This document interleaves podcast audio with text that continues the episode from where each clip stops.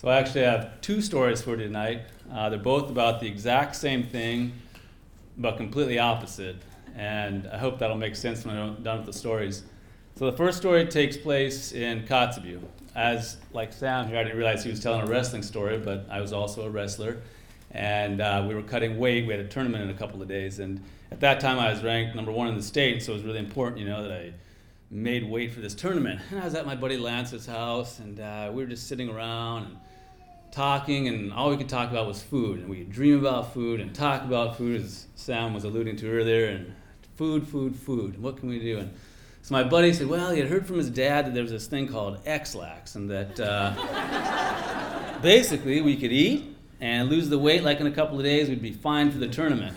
I was really nervous, you know, like I said, I was like, well, I don't know, Lance. if we don't make weight, our coach is going to be so mad.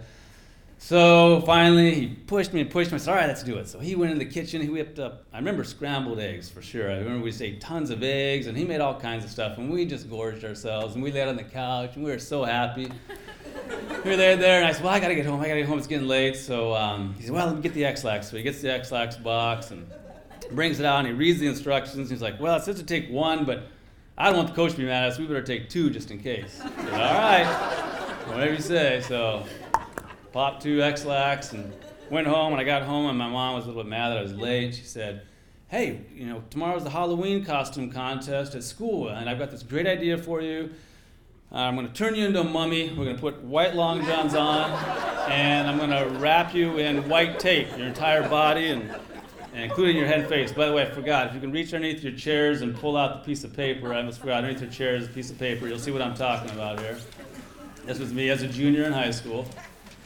So I said, well, I don't really want it, but okay. So she said, next morning we wake up, and um, that's me as the mummy.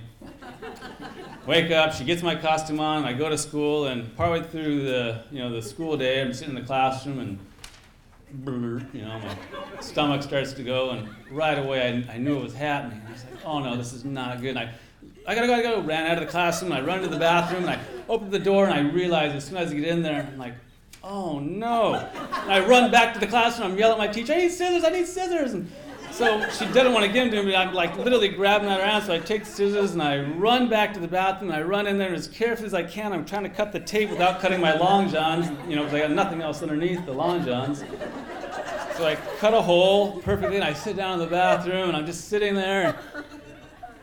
And, and everything went fine. I'm sitting there like, oh, good thing that pooping disaster just was averted, you know. And then I realized that the rest of the day I was been walking around in school with two holes cut in my my, my uh, tape. So the end on that story. uh, I only have seven minutes, so we can start on the second story, which is very similar.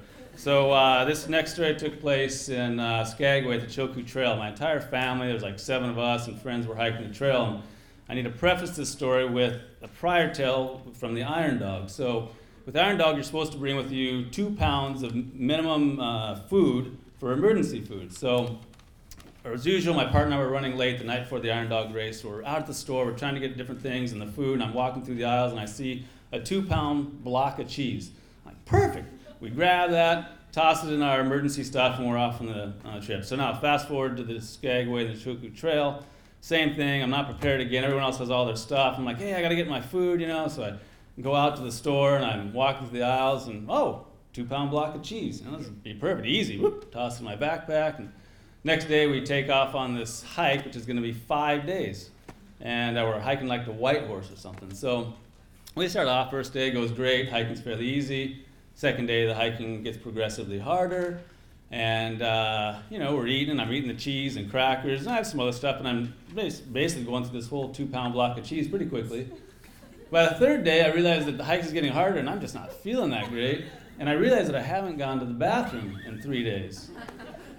And um, so I'm kind of getting worried, and I go to the outhouse on the third day, and I'm trying with all my might, you know, to produce something, and it doesn't happen. So by the fourth day, we're hiking, still nothing. No, four days of hiking straight. Fifth day, I mean, we're talking some serious terrain, trying to get into Whitehorse. Still nothing. Every day, I'm just going in and trying as hard as I can. so we finally get to Whitehorse, and uh, we get to the train station to take the train back to Skagway. And uh, in there, all they've got are these. I, I think they were Sanka packets. They were like little packets, you know, and of powder, and that's all I could find. And so everyone's encouraged me at this point, by the way, the entire family. So I'm just start eating these Sanka packets, and you know, downing with water and eating Sanka packets, and so we get on the train and we head down to Skagway and that night we all got dinner and I don't feel like eating, you know, at all. But uh, all of a sudden it, you know, hits me and I go to the bathroom and a uh, little success lately. So, yeah, two stories about the same thing, but completely opposite.